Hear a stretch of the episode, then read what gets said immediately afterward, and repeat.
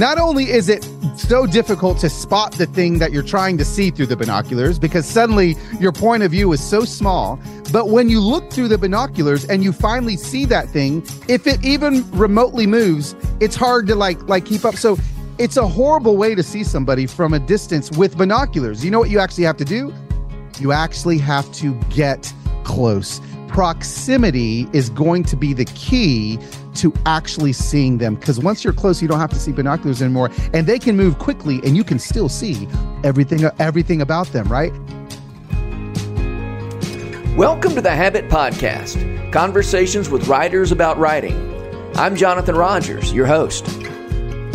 Carlos Whittaker is committed to creating spaces online and in person where people are safe to engage in conversation about the topics that matter most but are often avoided He's a speaker, he's the host of the podcast Human Hope with Carlos Whittaker, and he is the cultivator and nurturer of a huge and engaged Instagram community he calls his Instafamilia.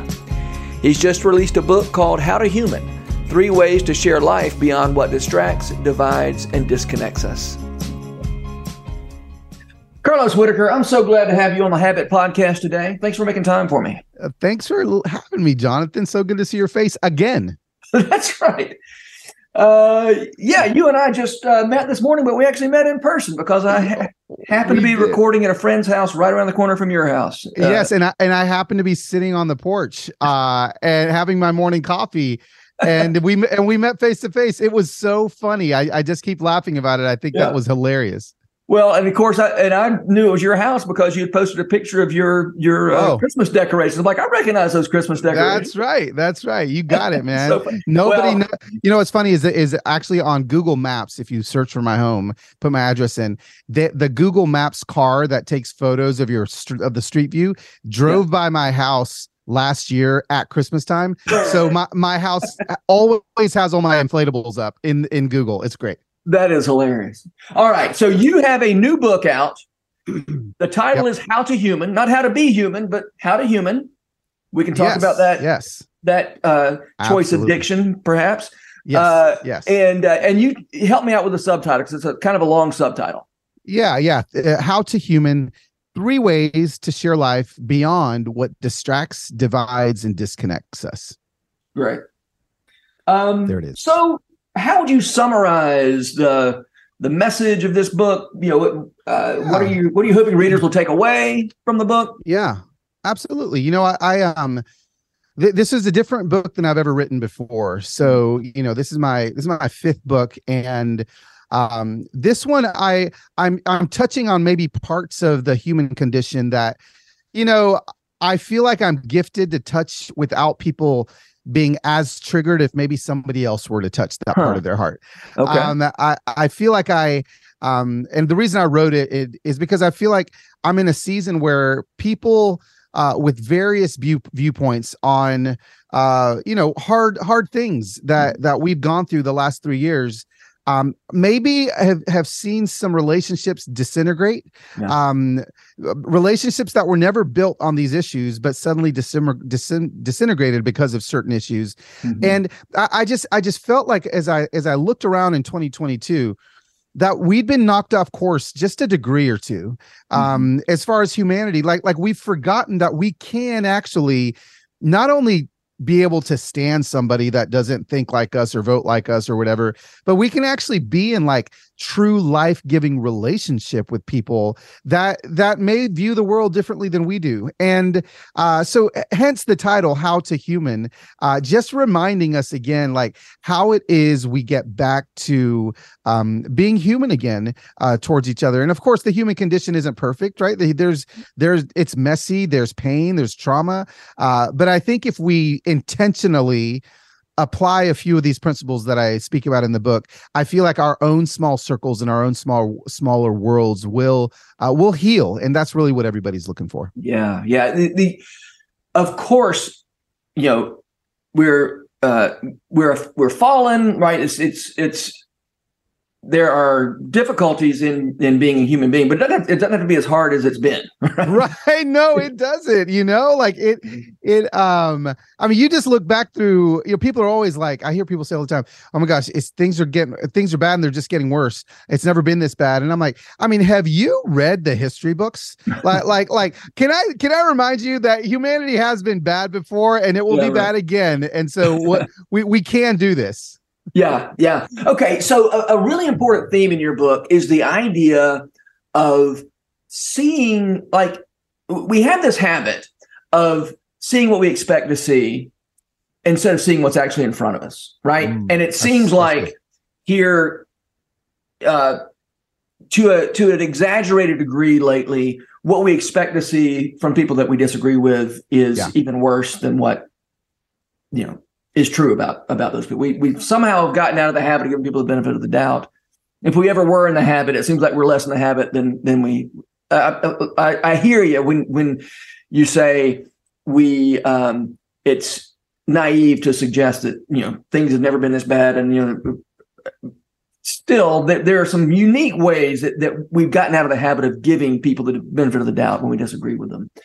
Um, so I'd love to, to hear you talk about a little bit this idea of you you encourage people to actually see and not yeah. to decide ahead of time what I'm going to see. Yes. Right. And I know even when I look at something online, I, before, I'm, I'm, I'm admitting a, a, terrible habit, and that is, I instead of judging a statement on its face, I say, do I agree or do I already agree or disagree with the person who made this statement? Mm, yeah.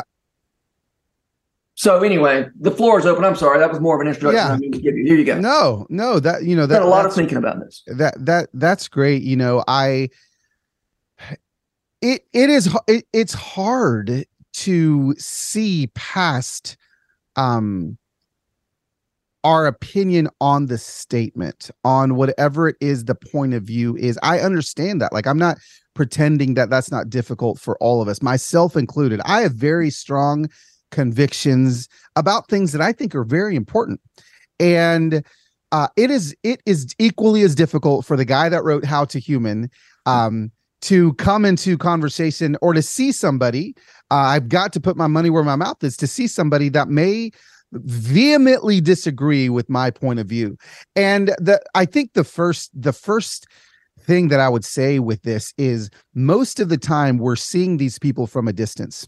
Mm-hmm. And if there is one thing, just one thing that I could tell anyone listening to your podcast right now to do to break the habit of seeing somebody from a distance, and then all you'd see when you see from a distance, uh, re- I mean, think about it. You see somebody from a distance and you just uh, you see kind of a blurry image of who they are. You yeah. see, um, maybe you can kind of see the color uh, that they're wearing, but you definitely can't see the intricacies of who they are.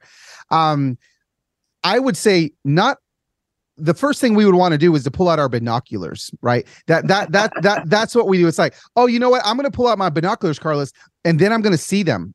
So we pull out our binoculars, and guess what? When you look through binoculars, I mean, if if you've ever gone on a game drive or something, not only is it so difficult to spot the thing that you're trying to see through the binoculars because suddenly your point of view is so small. But when you look through the binoculars and you finally see that thing, if it even remotely moves, it's hard to like like keep up. Yeah. So it's a horrible way to see somebody from a distance with binoculars. You know what you actually have yeah. to do? You actually have to get close. Proximity is going to be the key to actually seeing them because once you're close you don't have to see binoculars anymore and they can move quickly and you can still see everything everything about them right? And man so, I, that is so good. I love that. The, the difference you. between looking at somebody through binoculars and yeah. actually getting closer. You know i'll, I'll tell you this jonathan if it wasn't for your question i've never actually said that in my life and I, i've never actually thought of that until you said that but i thought well, what would it look like? I mean literally as i was just talking you yeah. just came up with that right now like but it's so true right? Like i just think mm-hmm well, I've I've looked if I go deer hunting or if I'm you know whatever and I'm looking through the binoculars, it's so easy to lose them. Like yeah, you yeah. can see them clearly for a second, but if they move at all, and so get close. Proximity really helps you because when you're close to somebody, now you can see their eyes. Now yeah. you can see that. Wow, guess what? When they're talking about this, they're tearing up. That means that there must be some pain associated with their point of view. There must be something true that has happened to them that that has pressed them towards believing this. So you may not agree with their point of view by the end of the conversation, but you can definitely empathize a lot better when you get up close. Yeah, that's great. So speaking of getting up close and seeing what you see instead of what you think you're going to see, uh, man, I love the story in your book about your neighbor, James. Yeah. Yeah. Would you tell that story? Absolutely. You drove right by his house. That's um, right. Yeah. So, so here's the thing. Um, 2020 was a really difficult year for me as I was using my platform to teach on, you know, all things like reconciliation, racial reconciliation, racism in general, mm-hmm. racial bias, so here I am every day talking about that on my platform and doing it in what I feel like is a very safe, grace-filled way. Um, but in, it's still it's still triggering for a lot of people, obviously. And and so here I am every day, just kind of wounded by it. And then it's like all these riots are happening around the country. Mm-hmm. I, I am just it's it's it's hard down here in Nashville, Tennessee, for me. And um, sure enough, like I I live in a great neighborhood. Um, all my neighbors I've become friends with. I've lived here about six, seven years. But there's this one neighbor across the street from me, kind of catty corner from my house, that I had tried for years to smile at him, wave at him. I mean, we had been like eight feet apart from each other mowing our grass, and I'll like look at him, wave, and that man just would not give me the time of day. And let me tell you where my as a as a black man living in Nashville, Tennessee, where my heart went to immediately. So, you know, I need your listeners to hang on for the end of the story because the beginning of the story may be triggering, but but this this was an older white gentleman, uh probably 70 years old, and he had this big American flag draped from his door and I immediately assumed that this man didn't like me because I was black. Now, now let me, for those that are still here, um, um, explain this. Like, like I love America. I love the flag. I am the son of a first generation immigrant. This country has given my family everything. But the 11 or 12 times that I've been called the N word in Nashville or Middle Tennessee, whether it be fly fishing at the Caney Fork or whatever, it's the every single time has been and it's been 11 times. I, I trust me i remember all of them. It's been by an older white gentleman with an american flag either on their torso or on their truck. Hmm. And so what what did that do? It did the exact same thing i was trying i've been trying to teach my platform. It created a racial bias yeah. inside of me towards older white men with flat american flags near them. And so i just because of my bias which was created by true circumstances. Okay. Right. Um, so all of us, all of our biases are created by truth in some way, shape, or form. My bias was he didn't like me because what I looked like.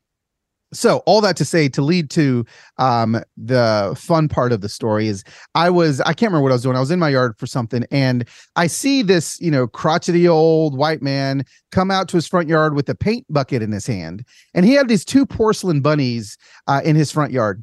And I'll I'll never forget. He kneels down in front of the the two bunnies, and he dips his paintbrush in the can, and he starts to paint one of the bunnies black. And I remember thinking, like, okay, that's kind of weird. Like, why is he doing that? Is it like paint your bunny black day for like veterans or something? I don't know. And sure enough, he he he paints one of them black. He puts the cap back on the paint bucket, and he walks back into his home. Mm-hmm. And I was like, what? What? That's weird. So I walked in my house, and I was like, babe, do you know why that old man across the street that doesn't like me would have painted one a bunny black? And he goes she goes well why don't you walk across the street and ask him? Now here i am talking about seeing people up close right? Not yeah. looking at people through binoculars. I'd been I, I realized in that moment i'd been looking at this man through a binocular the whole time. I'd never yeah. gone up close. So the next day when i see him out he was getting his mail. I was like oh my gosh i'm gonna do this I realized I've never actually walked across the street. So I start recording on my phone because this is 2020. And as a black guy, like I'm just always recording any interaction that I thought maybe could lead to uh, something bad. So I'm recording, just kind of recording my feet as I'm walking across the street. And I walk, I'm like, excuse me, sir. Hi, my name's Carlos. I live across the street as if he didn't know. Um, yeah, right. And uh, he goes, suddenly a smile as big as the state of Texas spread across this man's face. He goes, Hi, Carlos. My name's James. I've only lived here since 1960 something or whatever. And I was like, my jaw dropped that he had smiled and was so kind. Yeah. And immediately, right? Immediately, my bias was disintegrating before my eyes. And he starts, you know, we start chatting for a second. And I said, Can you tell me why you painted that bunny black? And he said, Oh, Carlos, with everything that's going on with race in America, um, and all the conversations that are happening, this was my way of saying that your life matters. This was my way of you know I, I i know i maybe could have done something bigger or louder but i felt like this was just appropriate for me to paint one bunny black and one bunny white. When i was growing up here in nashville my parents hired a servant and she was a black woman and she taught me how to read. She taught me how to write. She taught me how to brush my teeth. She taught me everything. And i can't imagine anyone looking at her any different than me. So i just thought this was something i could do. And i can i tell you something jonathan? My jaw was hanging on the floor and it immediately showed me what happens when you get close when yeah. you get close. When you when proximity is the thing to see somebody. And now james and i man we're the best of friends. We talk all the time. We're hanging out. I think he just wanted to live his best retired life. And poor carlos or poor james is carlos intruding on his life now. And he's on my insta stories. And you know it's yeah. it's pretty cool. But that that's something that's a story on how to see somebody and what really happened when i got yeah. close. Yeah right. You had your idea in your head what you had the story right? Yep. And that story got uh, altered if not yeah. blown up by yeah. yeah by actually seeing what was in front of you i love it um now although there was there was one little detail about about that story that, if you don't mind, I'd like to talk about a little bit. Yeah. That is, there were people on your in your online world who took that who, who, thought the main message of that story is see black folks are prejudiced yeah. too yeah black folks yep. are racist too and therefore now i don't have to rethink yep. anything i yeah. uh, so tell me about that because yeah. that would yeah, and that'd yeah, be well, frustrating, right? This this is a story that you feel like has a pretty clear message. Yeah, yeah, totally. and yet people there's there's a there's such thing as willful misunderstanding. Yes, yes, and there's and, a whole and, lot of it going on.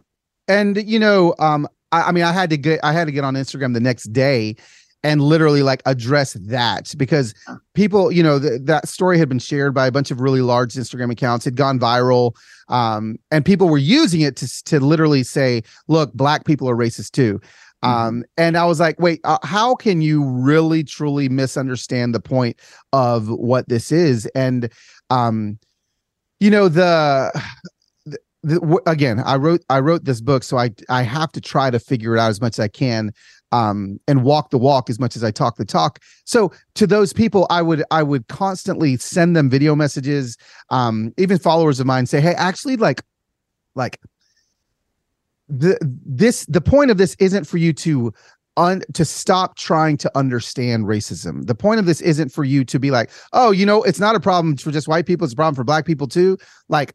It's still a bigger problem for black people in America, but what I'm trying to do is go first and mm-hmm. and I just tried to go first so that you can see wow if Carlos can do this I can do this too so the point isn't to not do something. The point is actually to be pulled to actually do something and walk up to that person that you may completely vehemently disagree with and just get close. And so, yeah, you know, there's always going to be people that take your message and um and take it in a different direction. Um, but you know, I I use that story in every talk, the corporate talk that I do as I'm traveling around America. I use it, and it's it is powerful, you know, for everybody in the room uh, to yeah. see that I went first. And if I can do it, if I can face my bias, you can too.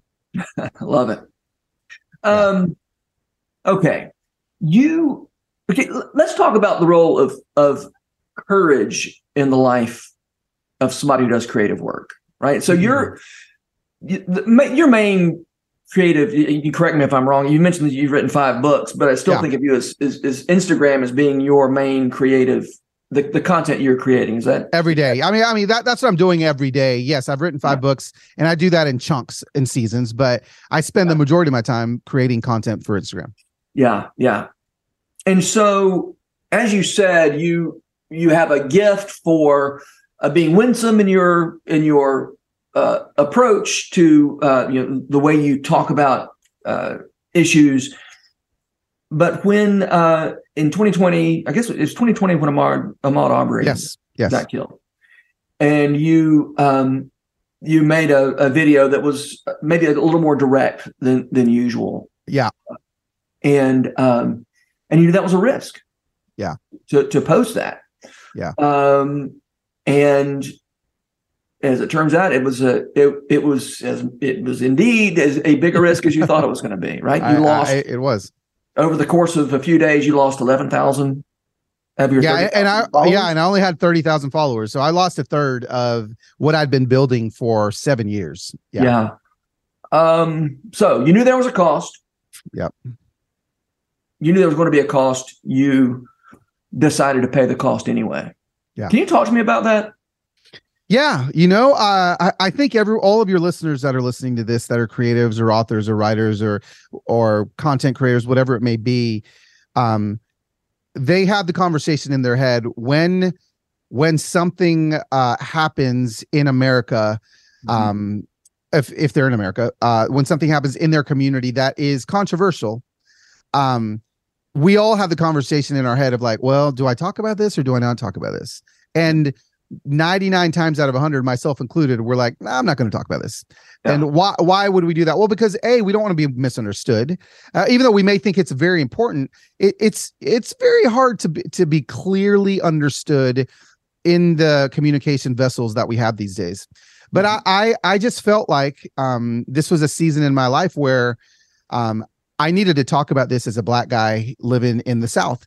And um and so i did and and so i made a video i can't remember what it was called it was like what my black friend or what my white friends can do for the black community right now or something it was and it was literally bro it was like the softest most vanilla kindest video i mean i, I just it was the most pillow landing of a of a video i've ever done Okay. and but I did talk about it. I talked about Ahmaud. I talked about um, what I was feeling. I was talking about e- experiences I had. Woke up the next day after I posted the video because again, my content at that point was either uh, deeply faith based about you know kind of how you can you know work on your spiritual life, or it was like about the birds in my backyard. Like it was Yeah. it was it was just nothing controversial. So I talk about it, and I remember being nervous about posting it, but feeling the conviction. Like I need, I, I felt it in my ethos. Like this is coming Yeah. from deep within. I posted it. Woke up the next morning, had lost thousands and thousands of followers, and not only had I lost them, but they let me know in my DMs why they were leaving. Very hurtful day, and I, I'll be honest with you. I I did what what uh, what every creative that I know probably would have thought about doing. I opened the post up and I hit delete. Mhm. and uh and i thought okay well this is i just nope apparently this is a bad idea. This is my my whole career in front of me. Like i can't do this. So i hit delete. And another pop-up window popped up on instagram. It was so funny. I don't know if i've ever seen this window pop up and it said are you sure? And i just felt like that i mean if there was ever a spiritual moment in my life where i was reminded by something greater than me that maybe i don't need to delete this that was Yeah. it and so i said no. And i clicked no and I left the video up and I people continued to unfollow me. And there was a risk into speaking my truth out into you know the atmosphere. There there was a big risk. And guess what? The the risk ha- the, I mean like like everything I was scared of actually happened. Like like it was actually Mhm. my fears came true right? There was there was you know not I, I lost things. My wife and I I mean I started literally looking like well I wonder what else I can do with my life because nobody's ever going to read my books anymore. Nobody's ever going to and I spent a couple days sulking um until I was like wait a second is that the last video you're ever going to post no like like you there were there were if you read the comments Carlos there were people that were deeply impacted in a good way by this Yeah. keep talking to them Yeah. so Hey, I you kept- who else was impacted in a good way by it. Maybe some of the people who left. Well, uh, there's a story to, for that one too. Yes, um, because the people that left, as I began to continue to create content helping people with this, um, uh, my following began to grow. And uh, suddenly, I got my. I was back at thirty thousand followers, and I was like, "Oh my gosh!" All And literally, this was only a couple weeks later. I'm like, "It took me seven freaking years to build thirty thousand followers, and now I got ten thousand back or twenty, whatever, Mhm. in in a week." And then it was fifty, then it was seventy, and Mhm. then I started seeing the exact same people that left coming back. And he- here's the thing that, that I learned from that is, is that as a human condition, we have to know that there's going to be some people that aren't ready mm-hmm. to hear what we have to hear. And if they're not ready, we can't like that should not offend us. Mm. Um, because I'm not ready to hear some things that I need to hear. And so some people are going to need to stop reading your writing for a little bit. Some people are mm. going to need to stop watching the videos that you create. Some people are going to need a little bit of a break from you. And then maybe they're going to grow and get to the place where they can be able to hear it again.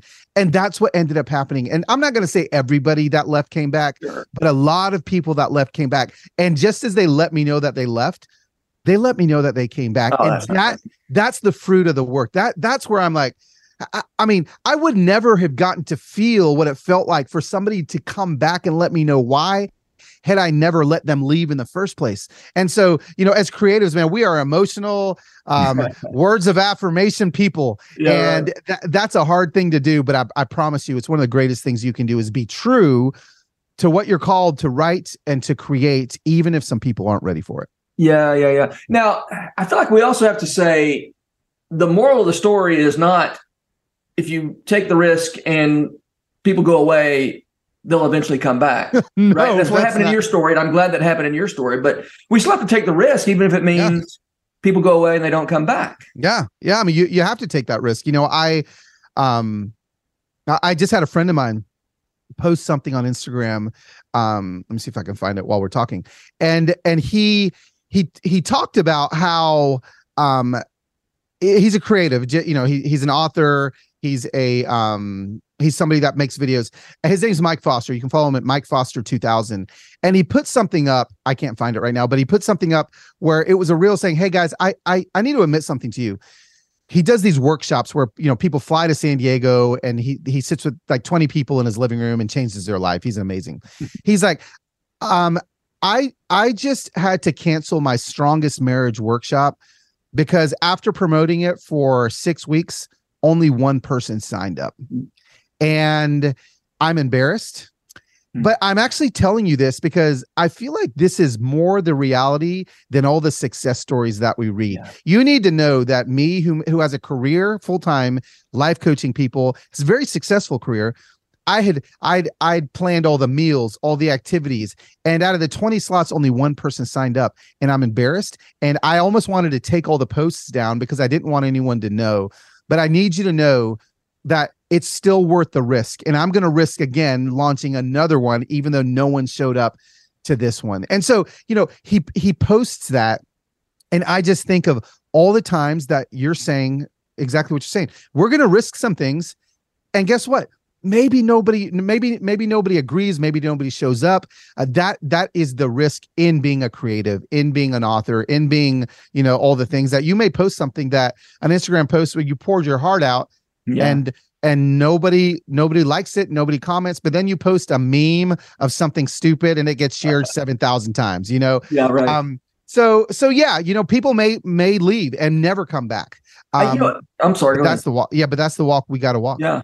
You know another thing and, and i find this very I, I take great comfort or hope or something from this the fact that um the the kind of response I get from something I put out in the world, there's not a one to one relationship between how much effort I put into it or how awesome yeah. I thought it was going to be. Like you know, something I thought was sort of a I dashed off quickly. Yeah. Turns out it was meeting people where where they were. Yes. I, I, you know you get good feedback from that. Whereas something I thought, okay, now the world is going to be changed by this thing I just I just right. wrote it, you know, and it it doesn't.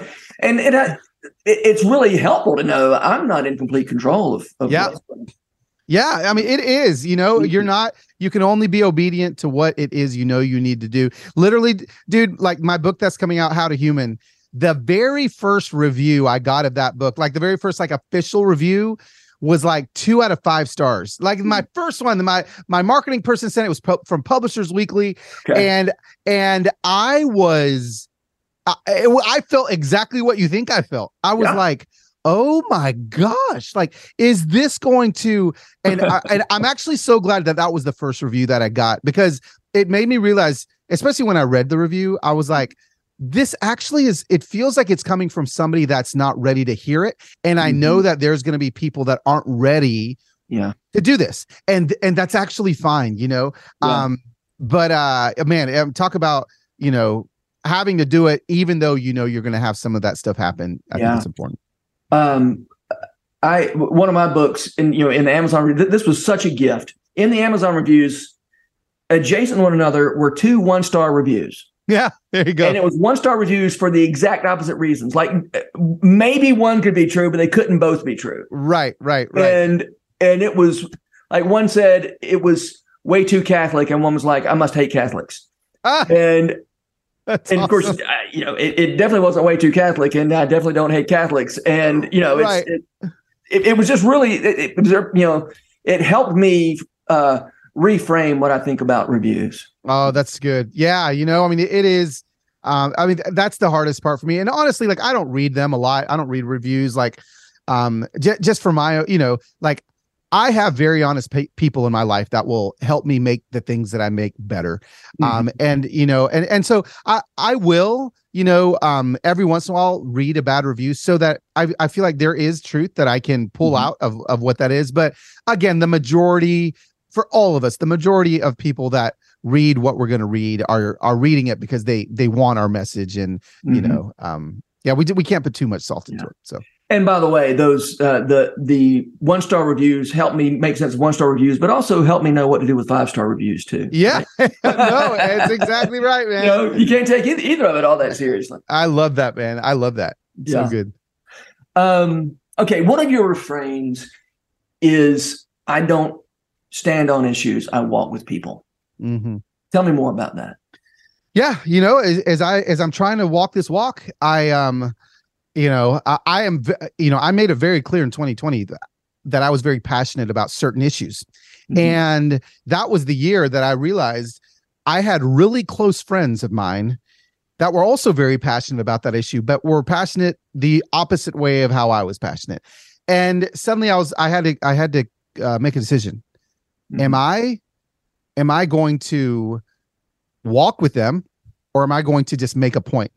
Mm. and um that that has become my that's become the my kind of phrase on how i live.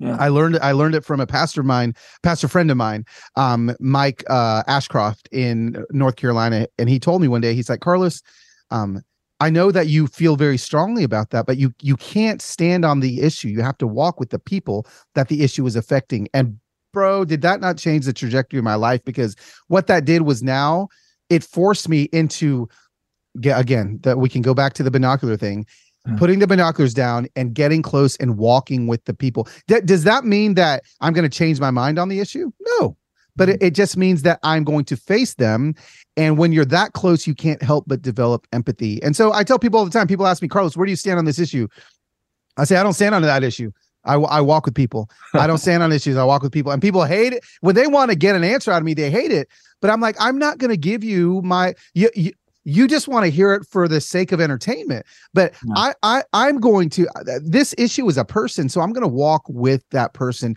During 2020 and i was very passionate about you know the black male experience in america um i i have a very close friend of mine that is a swat team member in los angeles. And i i remember the moment that we're facetiming each other um, having a hard conversation about some policing things and about some his opinions on some things. When I felt the prompting in me to to be like, you know what, I need to go on a ride along with him. Hmm. So I I bought a plane ticket and I flew to L.A. Hmm. and I went on a ride along. And can I tell you something? Um, there were some things that shifted inside of me because I love this man with everything inside of me and I want him alive and I want him protected. And so suddenly my opinion on some issues, they it shifted some. But why Yeah. did that happen? Because I I got up close and I walked with him. And I just think that it's important for people on any side of any issue to really walk with people because people are issues, issues aren't people. Yeah. Well, so you say you you walk with people instead of standing on issues. Have there been situations where you've you've had to say, you know what, I'm I'm sorry, I just can't walk with you. Yeah, yeah, yeah. yeah. So so there's, you know, um obviously it's a it's a, a you can't encompass the entirety of a statement um uh, in a statement, right? And so uh, there there's there's people like here here's the deal. I mean, here's a great example. I'm not tomorrow going to go look up the local KKK rally here in uh in Middle Tennessee and go walking into that rally and be like, "Hey guys, I'm here to walk with you." like Yeah. like that that would be I- that'd be stupid. So Mhm. like like we have to protect our mental health, we have to protect our spiritual health, we have to protect our physical health. There's some people that are just mean, flat out mean, and you can attempt, but if that attempt falls on flat ears, it's not for you. There, there's some people that you're just not going to be able to. So take it with a grain of salt. Uh, but just because there are people that you're not going to be able to walk with does not exclude you from having to find people that you can walk with. Yeah. And so, um, yeah, there definitely are going to be people that you can't. Yeah. Hey, let me ask you about something you said. This was, you said it 15, 20 minutes ago. And I didn't have a chance to ask you then, but I want to ask you now.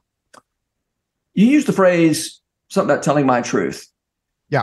Um, can we, let's talk about that a little bit, right? Yeah.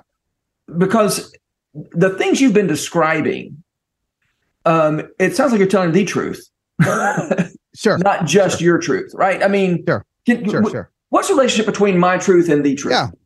Yeah. uh, I, I think there, I think everything has, um, th- there, there is truth in the world that, that there, a- anybody knows that one plus one equals two. That's true. Mhm. like like it's just true um and then i have i have my truth on how and i think i was talking about it in the racism conversation with men that have called me the n word that that's true to me right? Now what's not true is that every old white southern man is a racist okay? So that's not true. But it became true in my head because of my bias. Um, so that so what became true to me actually isn't true because James wasn't a racist Mhm. and and that wasn't true. But we all we we have to know that people um okay so let, i mean listen my how to human isn't all about racism but this is this is a big part of my story. Um so i'll you know i'll, I'll let's talk about you know racist people or people that at a kkk rally. There there's a reason why they believe that okay? Mhm. there there has been something that has happened to them that has formed something that is true to them that may not be true of all people of a certain race, but maybe something has happened to them that is true to them. So they're walking in their truth, but they may be believing something that is untrue Mhm. about, you know, so, you know, people all the time that have been affected by trauma, that have been abused. Um, I know people that have been abused by the church.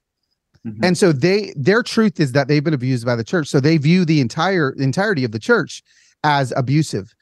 Um, I know that that's not true because I know uh, I know church leaders that aren't abusive, but that doesn't diminish their truth that they have Mhm. experienced that. What it what it is not true is that the entirety of whatever it is they view is that way. And Mhm. so so that's that's kind of how I, I like to walk that my truth, the truth thing Yeah. is um is there's always going to be something true for the person that believes what they believe. Right. Yeah, I think it's helpful to, to think in terms of um, to to talk about subjective experience and to talk about the it. Yeah. it- it's it's not to say that there's no ultimate truth, there's no objective truth. This Right. Right. The, it's not you either believe in objective truth or you believe in subjective truth. It's like no, Yeah. we, we there is there are things that are true. You know. Uh, Yeah. What is real is that which remains true, whether I believe it or not. Right. People would say that that it's true that Carlos is a good person, but the person that I wasn't a good person to, that's not true. So so so you know like like the the human condition allows for this my truth thing to be a true thing, you know? Yeah, yeah, yeah. Yeah. Great. All right. Uh, I want to ask you about about something. The you say you sometimes go for a drive where you don't know where you are and you turn off the GPS. yes. Why do you do that? I think this I think this is a great thing for writers and people who do creative work to do. Yes.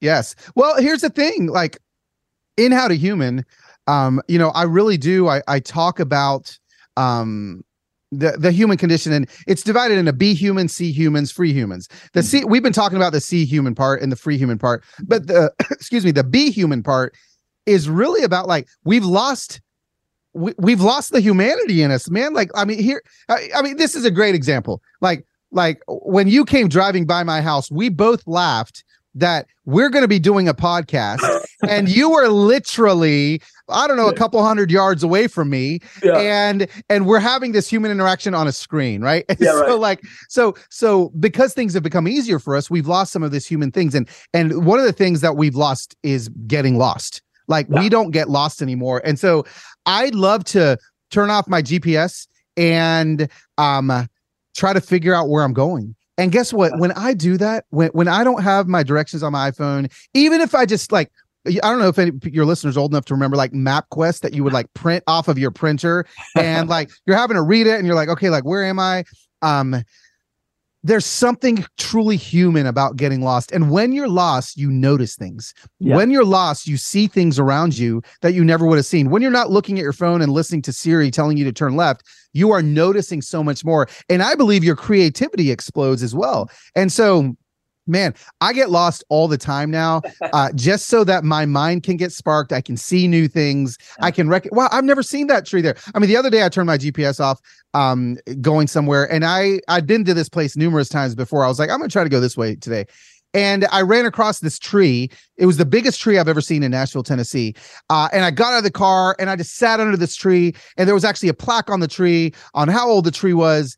And I never would have had this moment with this tree had I had my GPS on and just gone there. So I just think that we become more alive and more human when we get lost a little bit more. Yeah, that's great. I I, I think that's a a great idea. Um, yeah.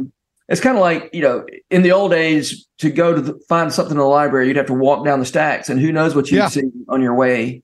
Totally. And now you just get the answer from from Google, and there's no there's no side trips. Yep. Well, I guess true. there could be side trips on Google, but Right. the great thing about Google is that it's efficient, and the bad yeah. thing about Google is it's efficient. You know? It's true. It's true. Uh, all right. Last question. Um, who are the writers who make you want to write, Carlos? Oh yeah, I love that. Um, well, I'll just pull them out behind me right here. Oh, I hope I have it. Okay. So I am if you read my books, they're memoir esque, you know, like they're they're all stories of my life. Uh Etty Hillesum was probably it, she she was like the unknown Anne Frank, and okay. she's she's got these letters called. Will you spell um, that by the way, yes, Etty? Yep, E T T Y Hillesum, H I L L E S U M. And this last year, I have devoured. I, I I can't even remember how I found her. Yeah. But I I have devoured her writings and her letters. Um, and she makes me literally, literally. I read this book and I was like, oh my gosh, I got to go journal now. And wow. because I she made me want to do that. So Etty is one of them that does that. Um, let me. Oh, and here's another. What one. era? You said she's like is she from yeah, so, so she, era? Yeah, so she was she was actually um in Amsterdam during the Holocaust, really? and yeah, and so her letters. She, she was a little older than Anne Frank, so she's probably in her early 20s uh-huh. Um, but gosh, she is. Uh, her story is amazing. She, I've never heard of her. Oh my gosh, you, you're going to devour her letters. I mean, okay. she she's got letters from when uh, oh, her journal started before um, the occupation, uh-huh. and then she just writes letters and journals through the occupation while she's still free to walk the streets and go to the mm-hmm. cafes in Amsterdam, um, madly in love with people um, to her to the uh, occupation, to her going to concentration camp. The whole thing. It's actually wow. amazing.